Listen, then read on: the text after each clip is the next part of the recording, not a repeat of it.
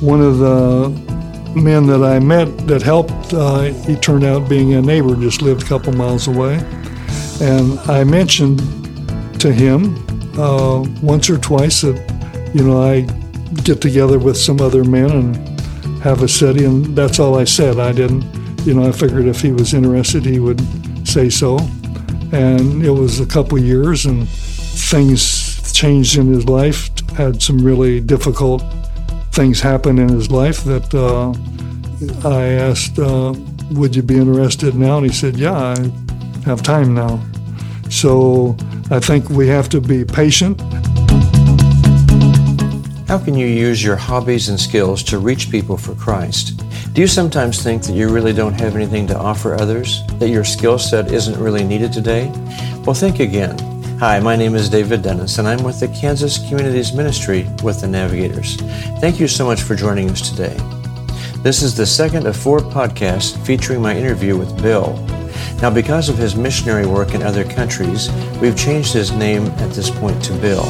Bill is a humble man who believes the promises of God and is willing to put himself out there to meet new people and become involved in their lives. He's a true inspiration. Today, I start by asking Bill how he has used his outdoor skills in meeting people and investing in their lives.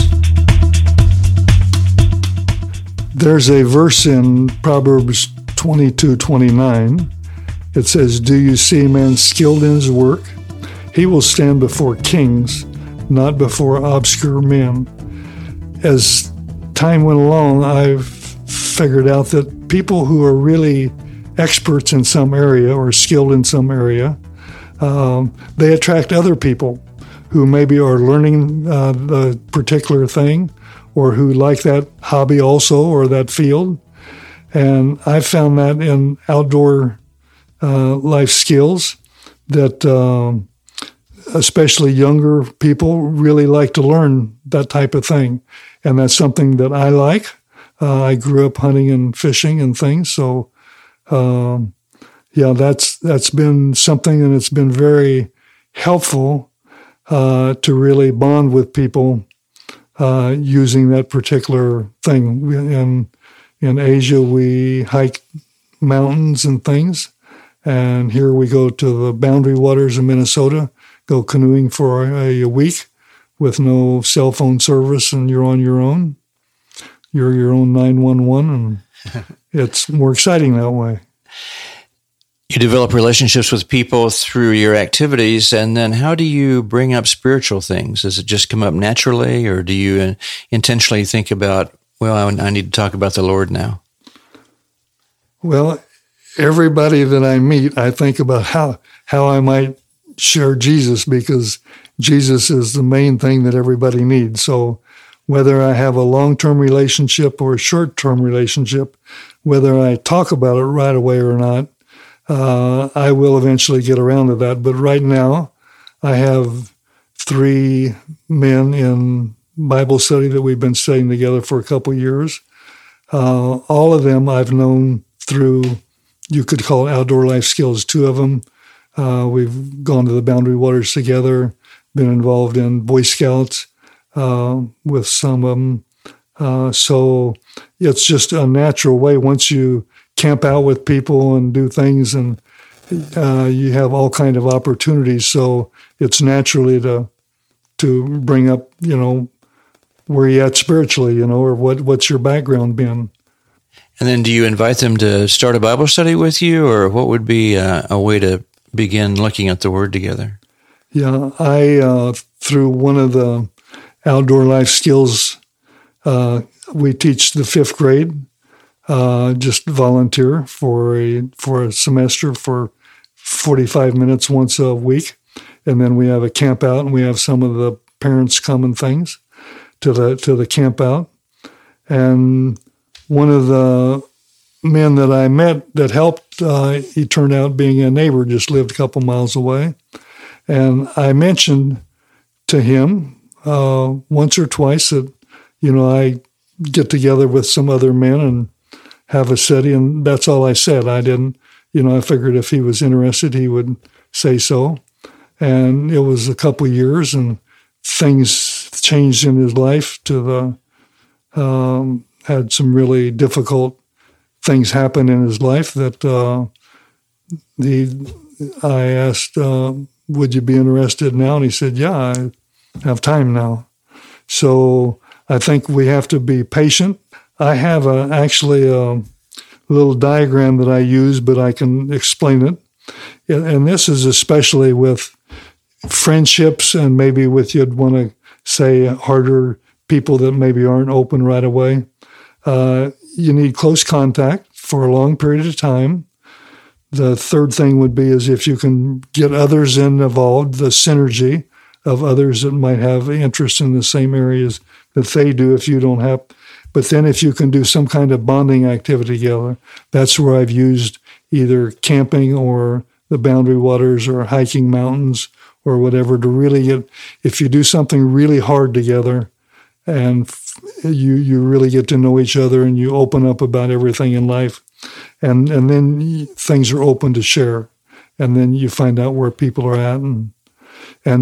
But some people, you know, the first time you meet them, you can ask if they're interested in spiritual things, and they are, so you start right off. But a lot of people, you have to be patient and keep praying, put them on your daily prayer list, and just keep loving them. Yeah. Yeah, that's right. You've been involved with a lot of college ministries over the years, and more recently, I know you've been involved with some small colleges here in this area. How is that ministry going? Can you tell us about that? The ministry is, right now, it's not at a overflowing productive phase, but it goes up and down over the years. When we returned from Asia, the Navigators had measured on 2 major colleges here in Kansas, and K-State and KU, and we thought that we could do more than that, and so we got involved in helping things get going at Wichita State, and then there's another 50 or so colleges in Kansas, small colleges, community colleges, church-related colleges, all kind of things. That if somebody would just be willing that lives within a half-hour driving distance, I could almost guarantee you it'd be easy for you to figure out a way to find some students that you could interest in just a Bible study without having to do a full-blown, so to speak, college ministry. So that's kind of what we work at. So we have a college close to us. And so when they have their activities fair, we work with the man in charge of those things, and he gives us permission to set up a table. And I look for a guy if he's wearing anything that would indicate he might like hunting or fishing or anything like that, or anybody, but especially those. I tell them to come over, and I talk to them and tell them we're having a study if they're interested. And God has been gracious in pointing out the right ones to talk to and to ask and to get involved in. And my wife meets with the gals, and so we do that. And sometimes those, like recently, started with in one college, and they transferred to another college, and then able to get a little bit something started there. That's exciting. What kind of a study do you typically do? Is it something from the Navigators or just read through a book of the Bible? We use some of the studies that the K-State's using or Wichita State's using, or depending on the group that I have, whether they're believers or mixed or some believers, some not believers. A lot of times I'll start just reading Psalms 119 and have them read one little section of that every day and write down one thought. If they have any church background at all, that'll probably be the first time they've really done something like that. If someone is listening to this and would like to get involved in campus ministry on one of these small colleges, maybe in your town, they can contact us through our email address, and I'll put that in. You've worked with young people for a number of years, both in Asia and the United States. How would you assess the spiritual interest at this point in time in 2022 compared to previous years? I don't know if I'm the expert to answer that, but I've found that if you're willing to pray and work and figure out how you can meet enough people, you can find people who are willing to explore the Bible, or ones that are already maybe believers but want more help. That's not a real problem. The problem is, are we willing to take the initiative to figure out how to get next to people? If someone is listening to this and they say, well, gee, I'm 70 years old, I'm 75 years old, I can't relate to these young people, what would be your answer to that? Well, I'm 79. You know, you have some expertise and some things that they don't have. And I think if you show up and if you're interested in them, they're used to listening to professors teach them. A lot of them are older. If you pray and ask for a few key people, and then they can reach out to their friends and things. But if you have something to offer, there are people who are hungry. What would you say to someone who says that the job of ministry is really for the pastor or for a professional Christian, whatever that is? What would you say in answer to that? Well, I would say that most students are looking to see what it would look like in my career, in my field, for me to live a Christian life, a life that honors God. And so if you're an engineer or a teacher or whatever, and they see you doing what you're doing, and especially if you invite them to your home and they see your family life and things, there's so many that come from homes that are less than ideal that they are looking and wondering, is there really a better way? And so there's a lot of searching out there. In recent years, you and your wife and another couple have been very involved with an outreach at the state fair for the Navigators. Can you tell us a little bit about that and kind of what does that look like and what are the benefits that you've seen from that? I'm not afraid to fail at something, so I'm not sure whether it was the other man's idea or my idea or whose idea it was. It was maybe both of our ideas, but we got together and we thought, well, what would this look like if, there's churches that have booths at the state fair, there's other organizations, there's religious organizations that are off track that have a booth there. Why couldn't we? Plus, we have people scattered all over Kansas who've been involved with the Navigators, and wouldn't it be great to touch base with them and encourage them? And then as we begin to explore things, we found out that an organization is willing to provide us with really good books. And so we just got excited, and so we started doing it, and we liked it, and it seemed like the people like it that come by.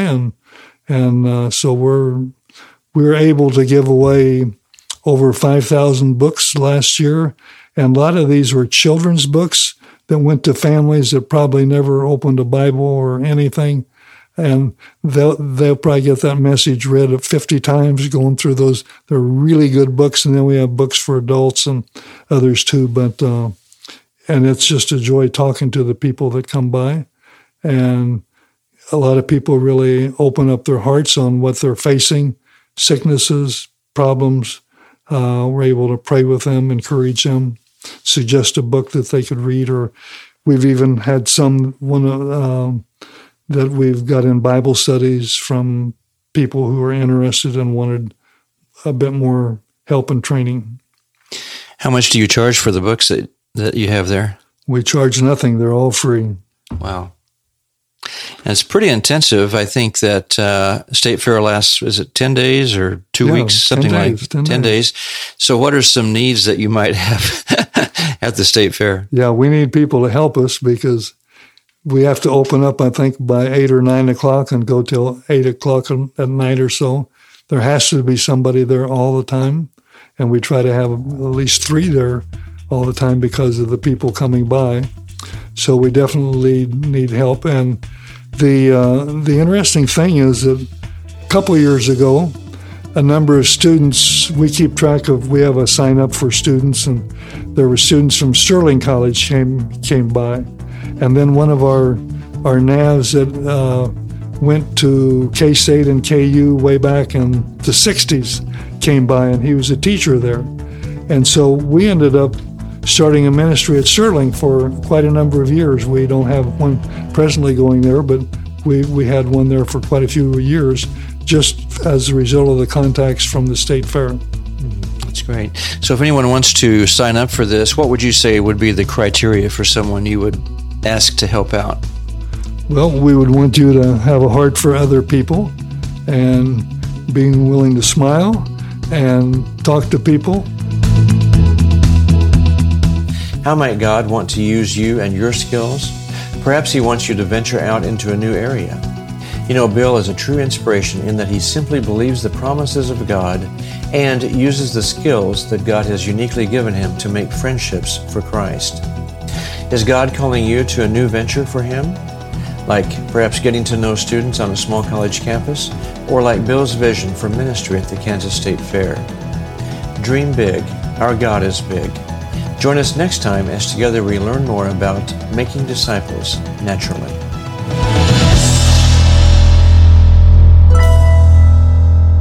The views expressed on this podcast are those of the speakers and are not necessarily the views of the Navigators, nor of the Kansas Communities Ministry.